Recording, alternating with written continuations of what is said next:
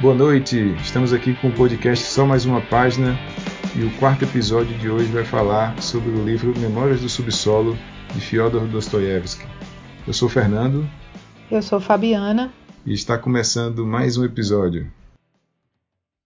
Bom, o livro de hoje é Memórias do Subsolo, ou Notas do Subterrâneo, ou Diários do Subsolo. Esse livro teve várias traduções ao longo do tempo e a que nós vamos, a que nós lemos e que vamos usar hoje é Memórias do Subsolo, que foi a que foi utilizada pelo professor e tradutor Boris Schneidman, que foi um estudioso da obra de Dostoiévski no Brasil.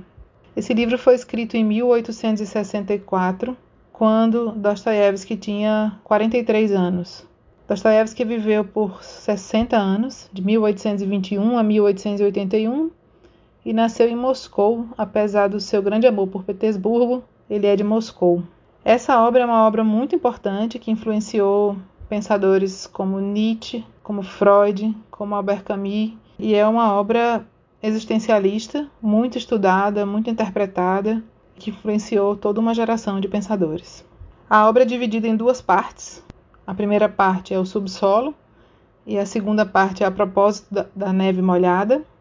E é um livro curto, né, de 150 páginas, que, embora curto, você precisa de um tempinho para digerir, porque ele traz muitas ideias profundas, né, acerca de temas universais, filosóficos e sociais que continuam sendo atuais.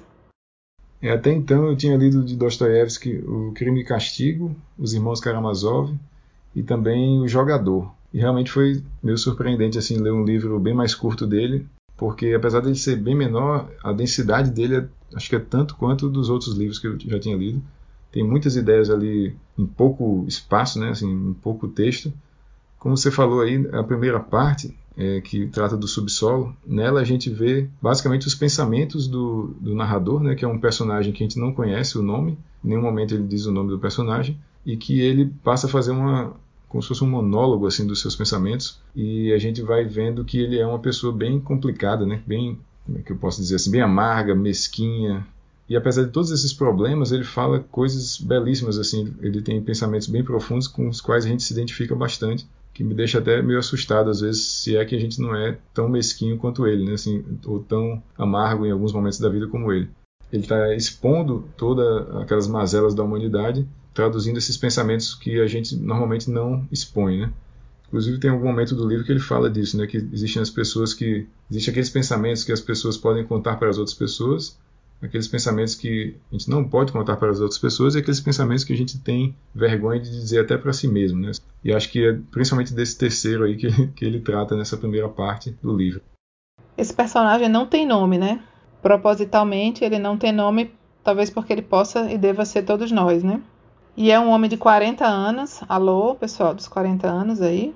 É um personagem que tem 40 anos, que Dostoiévski, Dostoiévski realmente tinha, né? Na época, 43 anos. E que ele pertence àquela sociedade que ele tanto odeia e repele. As descrições desse personagem são as piores possíveis, né?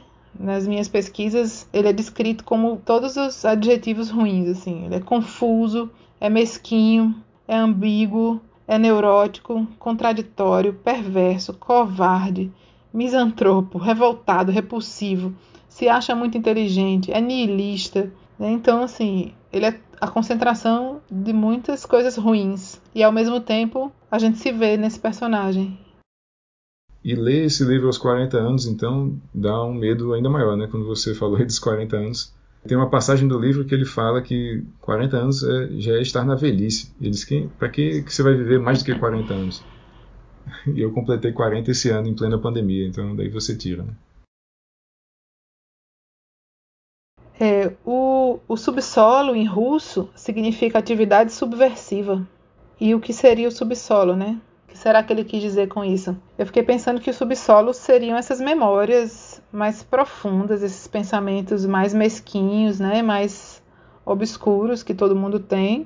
Também a nossa consciência ou a nossa falta de consciência, né, o abismo e a sombra que habita dentro da gente. E também eu pensei que pode ser o local onde o personagem habitava. Tem um momento que ele fala: Um parente deixou-me seis mil rublos de herança. Pedi imediatamente dispensa e me enfiei no meu canto. Antes eu também vivia nesse canto, mas agora me enfiei nele de vez. Então existe o local físico onde ele está enfiado lá de vez, e existe ele entrando dentro dele próprio para rememorar coisas da juventude e para se autoconhecer. Então o subsolo é ele mesmo e é ele, eu acho que nesse local físico onde ele está. Uma coisa que eu fui olhar é que quantos seriam esses rublos e hoje é, 6 mil rublos seriam R$ 418,71. Era uma miséria, então. Era muito pouco rublos. É, não é à toa que ele vivia de forma bem miserável, né? Assim, pelo que ele fala. Por isso essa mesquinhez dele também com relação ao dinheiro e, e à situação. Mas mesmo assim, ele tinha um criado que ajudava ele e a forma que ele trata ele é, é horrível, né? Assim, daí você tira como ele, ele tinha uma relação ruim também com esse dinheiro e como esse dinheiro fez ele ficar ainda pior, né? Porque ele parou de trabalhar, parou de de buscar alguma coisa na vida e passou a viver só dentro desses pensamentos ruins dele, é, sempre reverberando essa, é, essa amargura que ele tinha. Né? Para mim, a principal característica desse personagem que ele mostra no primeiro momento é o quanto ele rejeita a sociedade e o quanto ele queria desesperadamente fazer parte dela. Ele rejeita as pessoas, mas ele quer se aproximar das pessoas. Ele é o tempo todo essa, essa duplicidade de, de sentimentos, né, de sensações.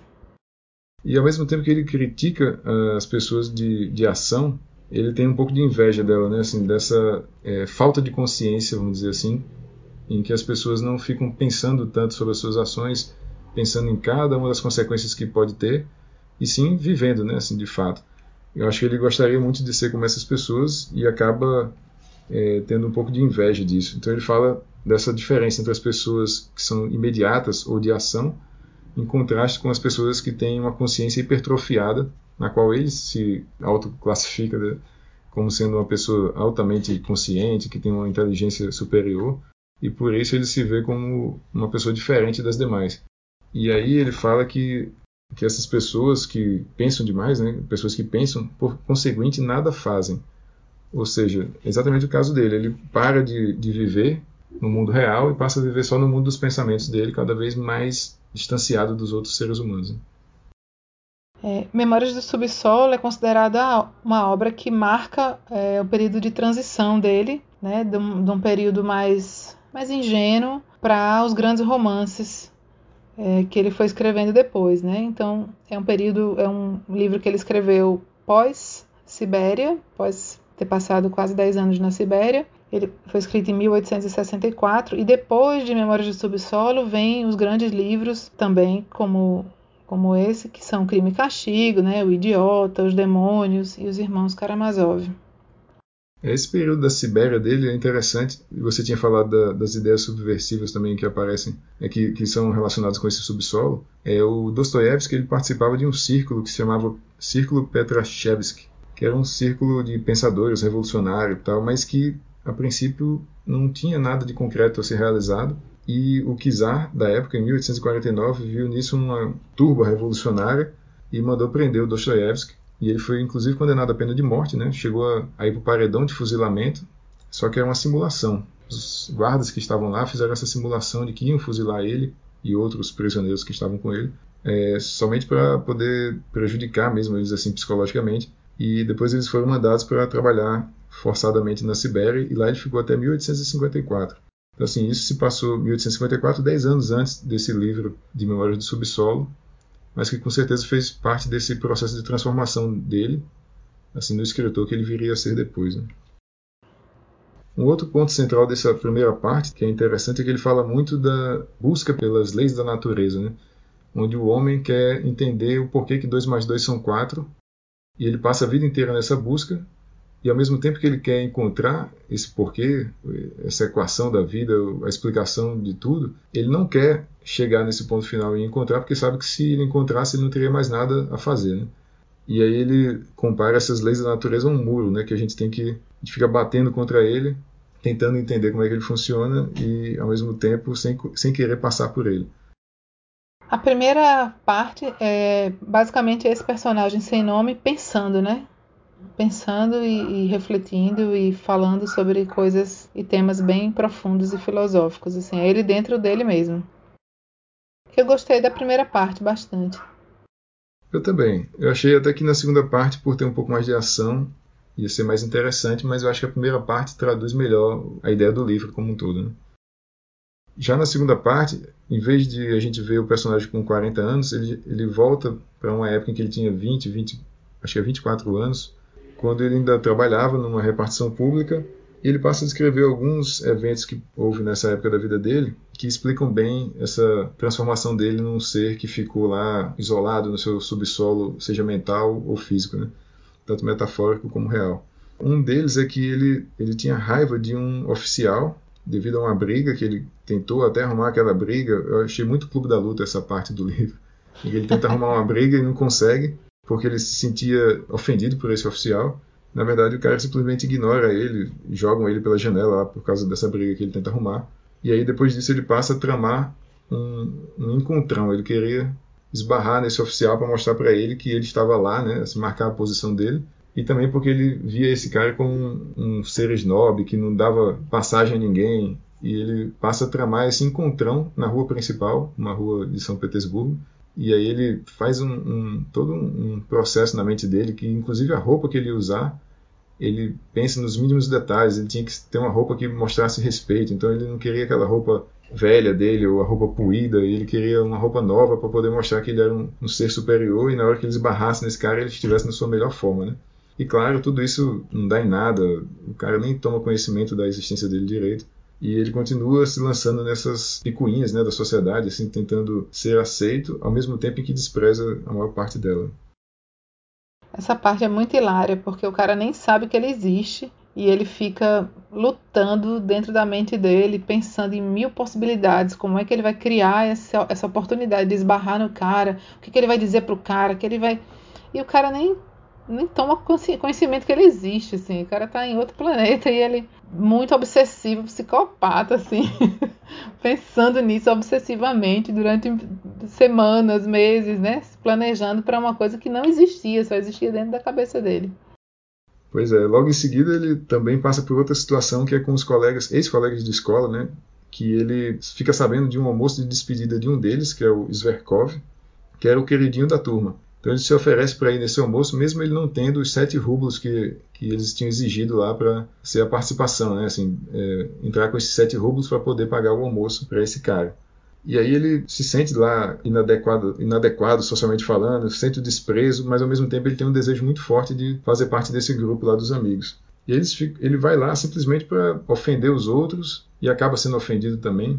Ele vai armado com pedras na mão já desde o começo sabendo que aquilo não vai dar em nada, mas ele mesmo assim quer ir para provar que, que pode ser um deles, né? Assim, que pode conversar de igual para igual e tudo mais. Mas ele não tem nenhuma ou zero habilidade social, né? Então é, acaba fracassando novamente. Essa descrição do momento dele com os amigos, ela resume bem a personalidade dele, né? Ele é obsessivo demais com aquilo e os amigos, amigos entre aspas, se espantam dele estar tá querendo participar, porque ele nunca quer participar. E aí eles não chamam ele, não, nem, nem contam com ele, né? E eles resolvem se enfiar lá na situação da despedida do cara. Eles tentam se livrar dele de todas as formas, marcam uma hora errada, avisam ele a hora errada. Ele chega uma hora mais cedo, fica uma hora esperando. Quando a turma chega, ele já estava lá há muito tempo, já tinha bebido, né? já estava meio alto. E ainda assim ele insiste, fica, e é inconveniente. E eles dizem na cara dele: vai embora, assim, ninguém te chamou você aqui. E ele fica até o fim, enchendo o saco, andando de um lado para o outro para incomodar no meio do evento. É muito chato esse cara, muito inconveniente, né? Muito, ele não sabe o que quer, não sabe se ele quer ficar, se ele quer ir. Depois disso, eles, esses amigos dele acabam despistando ele, ou vão em outro dia se encontrar em outro lugar, que é num prostíbulo, e ele resolve ir lá para acertar as contas com esses amigos. Ele, inclusive, tinha chamado um deles para um duelo depois que tinha se sentido ofendido e também queria pagar o outro, que ele tinha pedido seis rublos emprestados, exatamente, exatamente porque não tinha aqueles sete rublos para ir para aquele primeiro encontro. E lá nesse prostíbulo, ele não encontra os amigos que já tinham saído de lá, mas encontra uma prostituta russa chamada Lisa. Que aí começa uma outra parte do livro, que é a conversa que ele tem com essa prostituta, que começa de uma forma bem estranha, porque ele passa a ser bem é, compreensível, ao mesmo tempo querendo abrir os olhos dela para que ela tenha uma vida é, mais digna. Ele, ele, se mostra bem magnânimo, assim, querendo acordar ela para a vida, tentando tirar o sofrimento da vida dela. E aí ele vai expondo esse, essa situação dela cada vez mais até que ela também mostra que ela tinha alguma coisa é, além daquela vida de prostituta. Né? Ela mostra uma carta de um estudante que tinha feito uma carta para ela, mostrando que alguém gostava dela, que ela também tinha valor.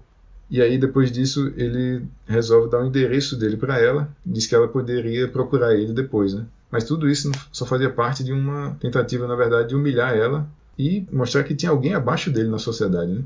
Ele queria se sentir superior a alguém e para isso ele precisou afundar ela mais ainda naquela vida difícil que ela já tinha. É muito triste essa parte, né? Porque ele tem a chance de, de fazer algo de bom e ele despreza essa oportunidade. Ele tem a chance de ser bacana com ela e quando ela o procura, ele despreza ela e maltrata ela mais uma vez, né? Eu vi que esse livro ele foi uma resposta, teria sido uma resposta ao livro O que Fazer, de Chernyshevsky. Seria um, uma disputa né, entre ele e o outro editor. E Chernyshevsky acreditava no altruísmo, né? Que as pessoas deveriam ser altruístas e assim elas mudariam o mundo. Todo mundo pensando só em si, o mundo seria melhor. E acho que Dostoiévski dá uma alfinetada nele, assim. Talvez ele tenha querido dizer que o ser humano é egoísta mesmo, que não tem jeito. Ele faz uma crítica a uma filosofia da época que era o utilitarismo. Eu vi que no século XIX existiu essa filosofia que era bem utópica, que acreditava que, com base nas fórmulas matemáticas e provas lógicas, a sociedade tenderia para o bem, porque se as pessoas tomassem decisões que fossem sempre vantajosas para si mesmo, no longo prazo elas, elas iam querer um mundo melhor.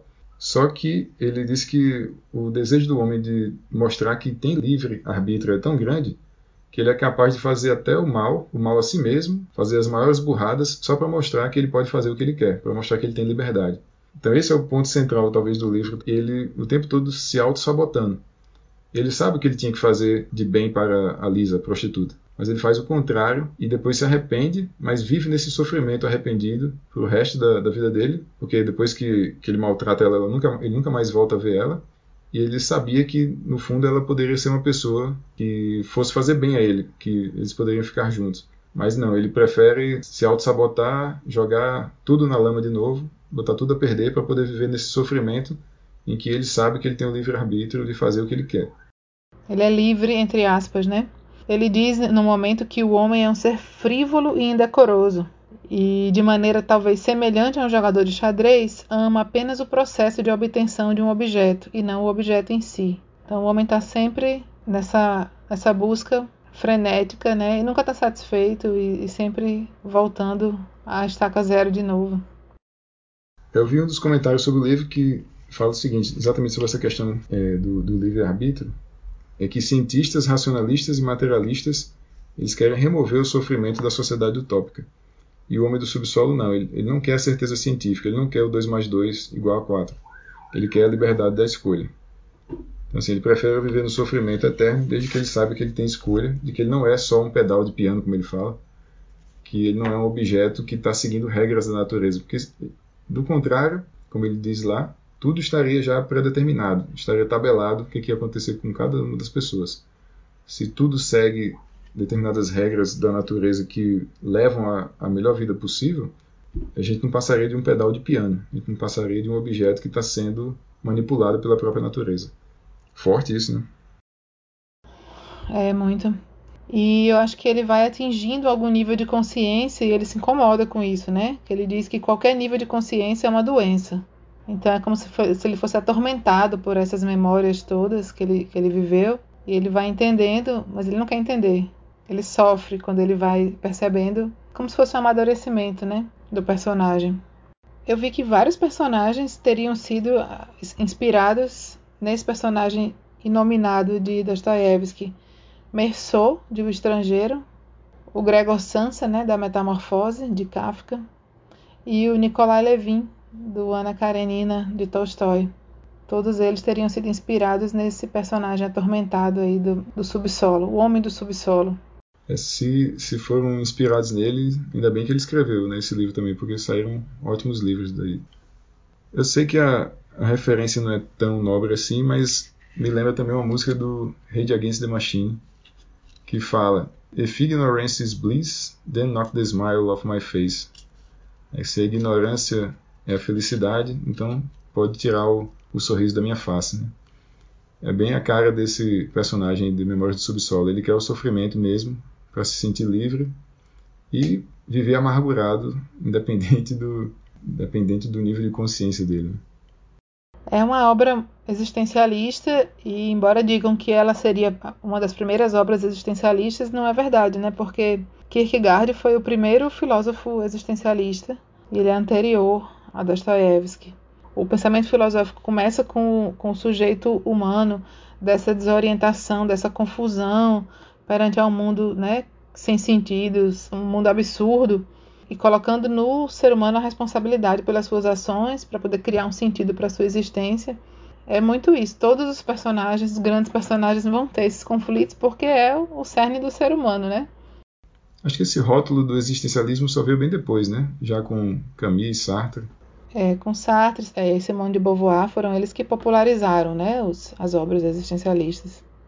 Tem um livro de Kierkegaard, eu achei na internet por 530 reais, o livro dele, Um Fragmento de Vida, que talvez seja a primeira obra de, de existencialista. Deve ser raro, né? E ele tá lá ainda. De vez em quando eu olho. Não tem o PDF, não? Com certeza deve ter. Ah, uma coisa que eu, eu, tinha dúvidas era com relação à pronúncia né, do, do nome Dostoiévski. E agora eu sei que quem estudou Dostoiévski não fala assim, fala Dostoiévski. Porque os Os, eles são átonos, eles não têm um acento de intensidade. Então, o O, os dois Os dessa palavra vão ter como se fosse vão ter o som como se fosse de um A pra gente. Então, para fazer uma bossa, a gente tem que falar Dostoiévski. Mas eu me sinto tão íntimo dele que eu prefiro chamar de Dostor. é, eu acho legal. No finalzinho do livro, ele, ele mostra toda essa misantropia dele, né? Assim, ele, e ele fala que os humanos são feitos de sangue e corpo. E só isso já é uma vergonha e desonra pra gente, que nós somos natimortos. E que em breve nós daremos um jeito de nascermos de ideias. Eu achei isso muito legal no final. Apesar da misantropia, são alfinetadas muito boas que ele dá assim ao longo da, da obra, né? É, outra lenda sobre esse livro é que Nietzsche teria lido esse livro, né? Foi o primeiro livro de Dostoiévski que ele leu, e ele fa teria falado que foi um achado fortuito numa livraria e a voz do sangue, como denominá-lo de outro modo, fez-se ouvir de imediato e a minha alegria não teve limites. E tão encantado que ele ficou. Nietzsche era outro que gostava de sofrer, né? Por isso que ele se identificou tanto. Tem dois filmes, né, a respeito desse livro. Um de 1995, que é Notas do Subterrâneo, e um de 2012, que chama Inside. Como é que a pessoa faz um, um filme sobre esse livro? Vai ficar só na cabeça do cara pensando, pensando. Deve ser, deve ser lento. É, deve ser um filme quase todo narrado, né? A não ser que ele se concentre nessa segunda, segunda parte também, né? que inclusive esse nome é maravilhoso, a propósito da neve molhada. Eu esqueci o porquê da neve molhada. Eu acho que é na hora que ele vai encontrar a Lisa e aí tá chovendo muito, tá nevando, alguma coisa com relação a isso. Fiquei achando que era isso, esse momento aí. Porque talvez por conta da nevasca ele entrou lá. É, neve molhada já é uma coisa triste, né? Assim, nem é neve, nem é chuva. É lama, né? É uma desgraça, né? Esse livro é cheio de trechos muito irônicos e muito engraçados que a gente que dá risada, para morrer de dar risada. Um, um, momento que eu achei muito hilário foi na disputa silenciosa dele com o criado, Apolon. Que ele detesta Apolon, mas ele precisa de Apolon. E aí ele vai começa a fazer uns jogos de poder assim.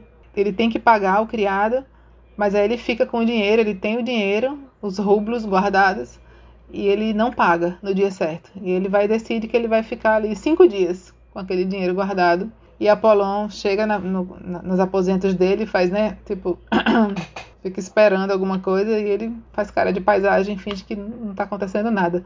para torturar apenas pelo prazer de torturar o outro. E até que ponto que ele vai ficando perturbado, porque Apolon começa a ficar com a presença dele ali, com os olhares, com apenas com o posicionamento físico dele fica, perturba, fica perturbando né, o homem do subsolo. É, a gente poderia comentar sobre alguns, alguns trechos que a gente achou interessante para finalizar? Sim, sim. É, um deles que eu marquei foi um que ele fala sobre a felicidade, como a gente faz de tudo para estragar essa própria felicidade, para se mostrar livre, né? O trecho é assim: Pois cubram-no com todas as benesses do mundo, afundem-no com a felicidade até a cabeça, de maneira que umas bolinhas brotassem na superfície da felicidade, como se fosse na água.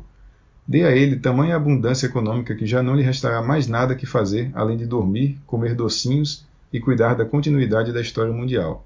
E então esse homem, mesmo com tudo isso, apenas por ingratidão, apenas para difamar, fará a vocês alguma coisa indecente. Muito bom. Seguindo no, no caminho da ingratidão aí, um trecho que é um clássico desse livro, né? Penso que até a melhor definição para o homem é ser que caminha sobre duas pernas e que é ingrato.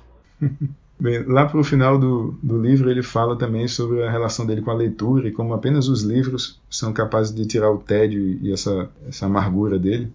E aí tem esse trecho. E a única possibilidade que eu tinha de sensações exteriores era a leitura. A leitura, sem dúvida, ajudava bastante. Me perturbava, deleitava, torturava. Muito boa também. Mais um. Saibam, porém, o seguinte: tenho certeza de que nós do subsolo precisamos ser contidos com rédea curta. Ele pode até ser capaz de permanecer em silêncio por 40 anos no subsolo, mas se sair à luz, ele estoura. E então fala, fala, fala. Eu gosto do fala, fala, fala. Ele tá sai muito, de lá tão perturbado que ele tá sai. muito perturbado, ele tem que falar muito. E aí ele vai perturbar os outros. É o momento de buscar terapia. Terapia de Dostoiévski era escrever. Se você tiver mais algum, pode falar aí, que eu tô procurando meu outro. Eu tenho. A, a minha favorita, eu vou encerrar aqui. Há nas lembranças de qualquer um coisas que não são reveladas a todos, mas apenas aos amigos. Há ainda aquelas que sequer aos amigos são reveladas, mas apenas a si mesmo e ainda assim em segredo. Mas há finalmente aquelas que até a si mesmo se teme revelar, e tais coisas qualquer homem decente tem acumuladas aos montes. Uhum. Bem, teve uma que eu marquei aqui, é, logo após, acho que após ele maltratar a Lisa, né, a prostituta, e aí ele arremata. Era a tranquilidade que eu desejava, ficar sozinho no subsolo. A falta de costume com a vida real fazia com que ela me oprimisse a tal ponto que até respirar era difícil. É, e haja pensar agora nessas frases. Pois é, é aquele tipo de livro que realmente ele perturba, mas diverte. Se é que é possível as duas coisas ao mesmo tempo, né? É possível. Dostoiévski sabia fazer. Pois, então é isso. Vamos começar a ler o próximo, que vai ser Alice Munro, né? Isso mesmo. Pois, Febe, um beijão. Obrigada, valeu, foi ótimo. Fazia tempo que eu queria ler esse livro e vamos prosseguir. Até a próxima. Até, beijo.